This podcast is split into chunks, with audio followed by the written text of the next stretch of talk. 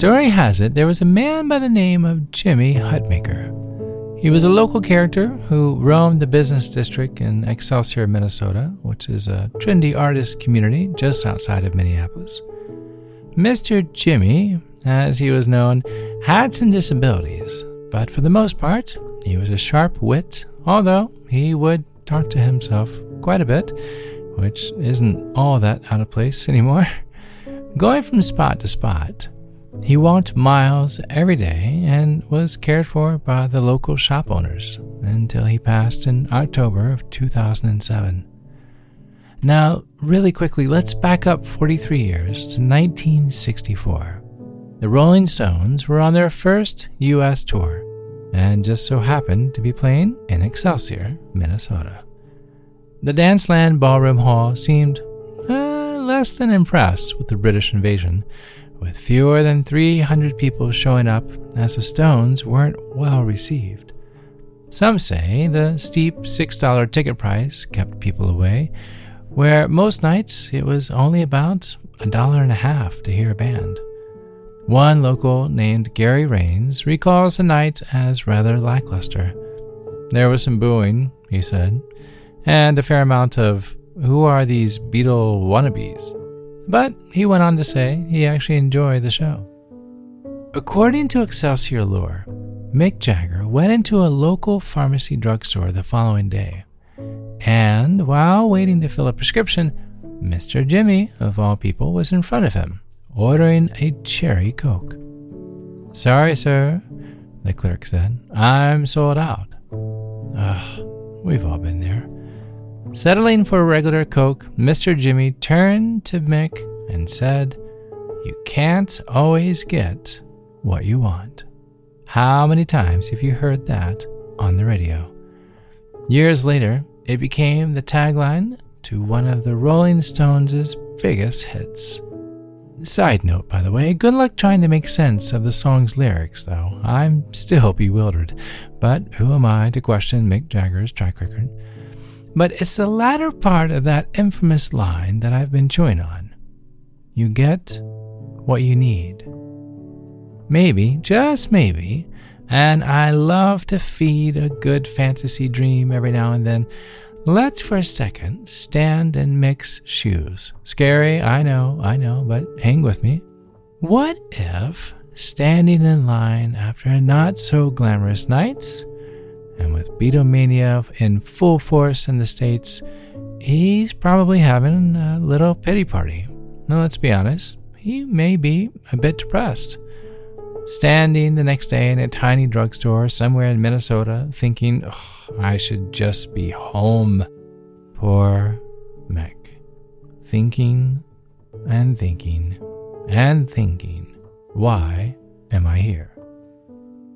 And then the guy in front of him, who literally walks around aimlessly for miles each day, who's probably been thinking about this cherry coke since he woke up first thing in the morning, gets denied and then brushes it off and says, Well, you can't always get what you want.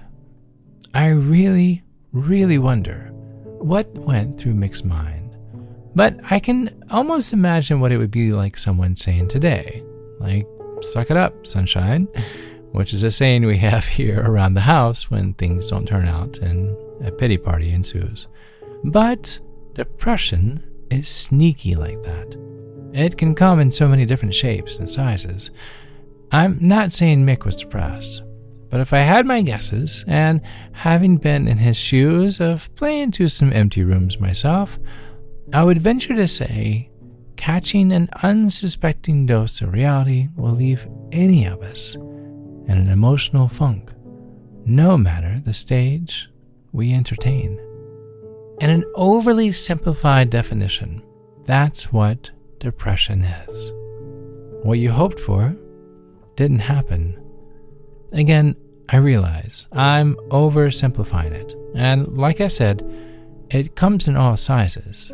But when we step back and we look at the circumstance, whether it's losing a loved one, or failing a test, or tanking a project at work. In the end, depression is a reaction of an unwanted outcome. But as Mr. Jagger went on to say, if you try sometime, yeah, you just might find you get what you need. So, let's find what we need. Let's take a few steps back demystify depression. Join me for part one of this three part series as we come to understand we can't always get what we want. And while that can be the case, sometimes we come to find just what we need. I'm Chad Lawson, and let's calm it down in three, two, one.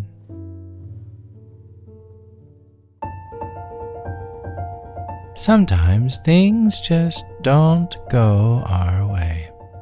You wanted door number three, but uh, we're given door number two. Simply put, you're against what just happened, which sends you into a downward spiral of mulling over the outcome over and over, sinking further into an ocean and being carried off by a current you can't control. That's depression. I'm sure I'm not telling you anything you don't already know, but seeing it visually helps our understanding of where we are and what steps we need to take in swimming to safer waters. So, today I'm going to share one anchor. Again, this is part one of three. One anchor that will hold us in place until the emotional storm has passed. Because, as with every storm, guess what? It will eventually pass. As hard as it is, wait out the storm. Change the channel. Have you ever started watching a really, really bad movie and said to yourself, Why am I watching this? The new Wonder Woman 1984 comes to mind, but instead of turning it, you just keep watching, hoping desperately for it to get better. And as with WW 1984, it never did. Our thought patterns are the same. The fancy term is called ruminating, but it basically means when you think and think some more, and then rethink and think even more of the same dark, sad thought. It's ruminating. Rehashing the same thought over and over displaces any hope of moving forward in a positive step. But there is a way out of this, and you're going to be insanely surprised how simple it is, all by changing one single word which will have a most promising effect.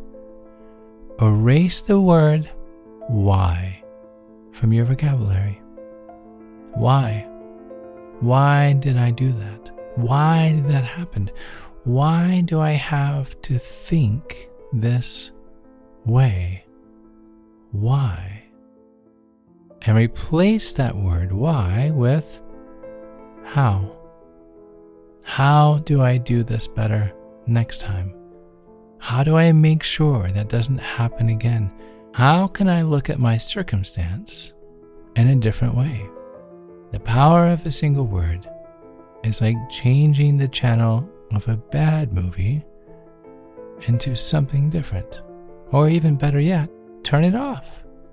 Changing the scenario literally by going outside, even for 15 minutes, as you purposefully reframe the whys into hows.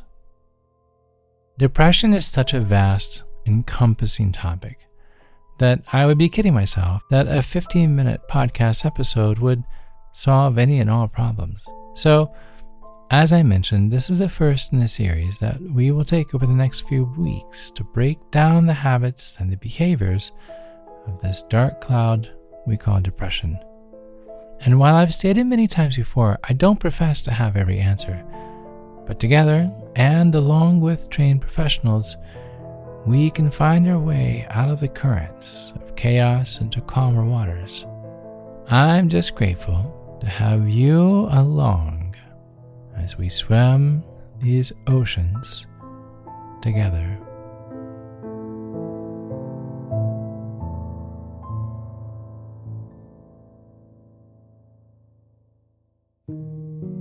Before I end this episode, I want to say thank you. Listenership has been unbelievable. Thank you. I could not be more grateful than to have you walking these steps by my side as we learn how to work through our ups and our downs and our laughs and our cries. So, thank you. I do not take this for granted, at the least. And after much thought, I've decided to keep It Down podcast commercial free as long as possible.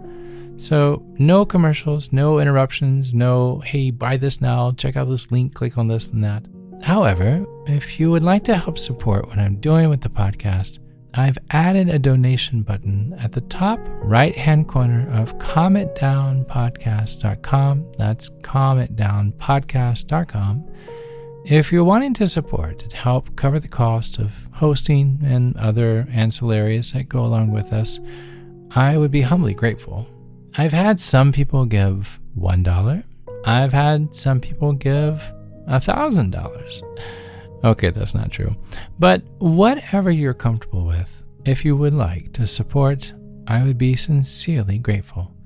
Otherwise, a review on Apple Podcasts would bring a smile to my face just as much. Again, thank you for listening.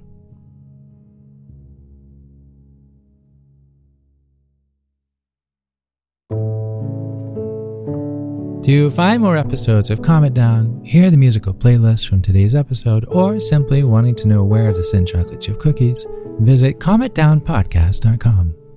You'll even find additional resources for emotional support, including our online community and our Facebook page. You're not alone. You are not alone. This podcast was written and produced by yours truly, Chad Lawson, composer, pianist, and nationally recognized Sweet Tooth. And now, something my attorney wants me to say. The views, expressions, and techniques in this episode are of my personal opinion and is not intended to, nor should they serve as a substitute for medical advice or diagnosis rendered to you by your individual doctor or other healthcare provider.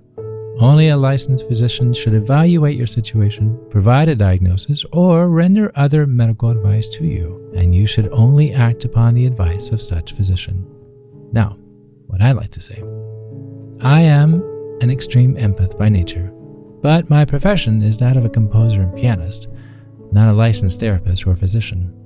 I hear from thousands of listeners how my music has helped them through various stages of emotional needs, and I simply want to offer this and future podcasts in aiding those needs. To find a list of licensed professionals in your area, please visit calmitdownpodcast.com. And finally, if you've enjoyed today's episode, please leave a review. While it takes less than 60 seconds to do, its impact will last for years to come as every little bit helps in growing the awareness and the importance of emotional health. I'm Chad Lawson, and until next time, be kind to your mind and join me next week as we calm it down.